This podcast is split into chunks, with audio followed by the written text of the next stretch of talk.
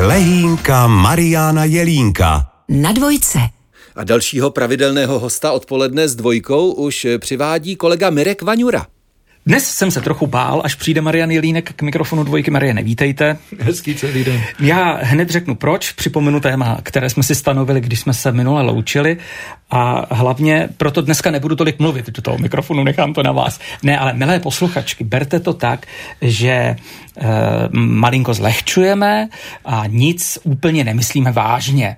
No zkrátka, je tady takový názor, minule jsme řešili kariéru a rodinu, nemělo by to být tak, jako za do Rakouska-Uherska, že tu kariéru dělal tatínek, Maminka byla v domácnosti a snažila se, aby tatínek měl vždycky čisté boty, vyžehlený ten oblek, ale proč eh, hnedka oblek, eh, vyžehlené montérky a tak dále? Zkrátka, jak je to s tím, že dnes ženy dělají kariéru? Je to normální? A už přestávám mluvit. Děkuji za krásný jaksi zahnání do kouta. Eh, já bych chtěl na začátku předeslat, že je to velmi komplikované téma a ty, ty komplikované témata mají takový jeden velký bol. Nemělo by se nic jaksi eh, zobecňovat, redukcionalizovat. To znamená, eh, ano, my ale za dob Rakouskou hezkou už nežijeme, my žijeme úplně v jiné době Aha. a ta doba samozřejmě přináší i jiné ty role. Takže já v žádném případě nejsem zastánce toho, že by žena neměla si dělat svoji kariéru určitě.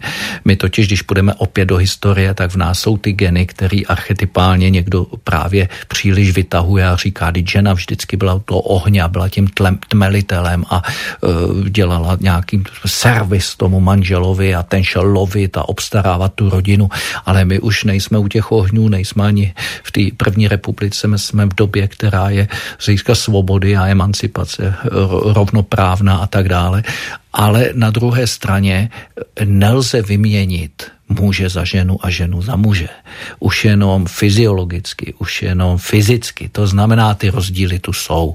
A teď nastává doba, a myslím si, že ta doba opravdu teď nastává, kdy budou palčivé diskuze o tom, kde vlastně jsou nějaký ty hranice a kde a jak ty hranice využívat a posouvat. A já vždycky říkám, samozřejmě, jestliže roztrhnete list papíru úplně na půlku, tak, jak by to mnozí chtěli, že jsme úplně stoprocentně si ve všech věcech rovni, tak ten papír, když dáte k sobě, tak on moc nedrží.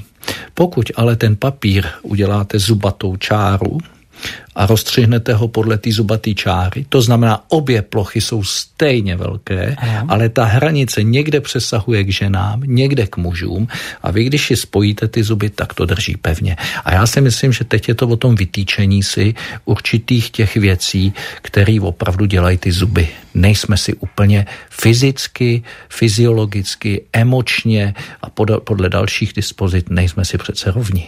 Mariane, úplně vážně, já jsem rád, že se ta hranice trošku stírá, že zkrátka doma vysává i manžel, že zkrátka manžel umí dát, neříkám umít nádoby, ale umí ho dát do myčky. ale na druhou stranu vám moc děkuji i za tu větu, že nejsme se rovně, že žena by měla zůstat ženou a muž mužem, i přesto, že oba dva budou mít rádi rodinu a oba dva budou budovat kariéru. Určitě u tohoto tématu nebyli jsme naposledy, e, přesto se dnes musíme rozloučit.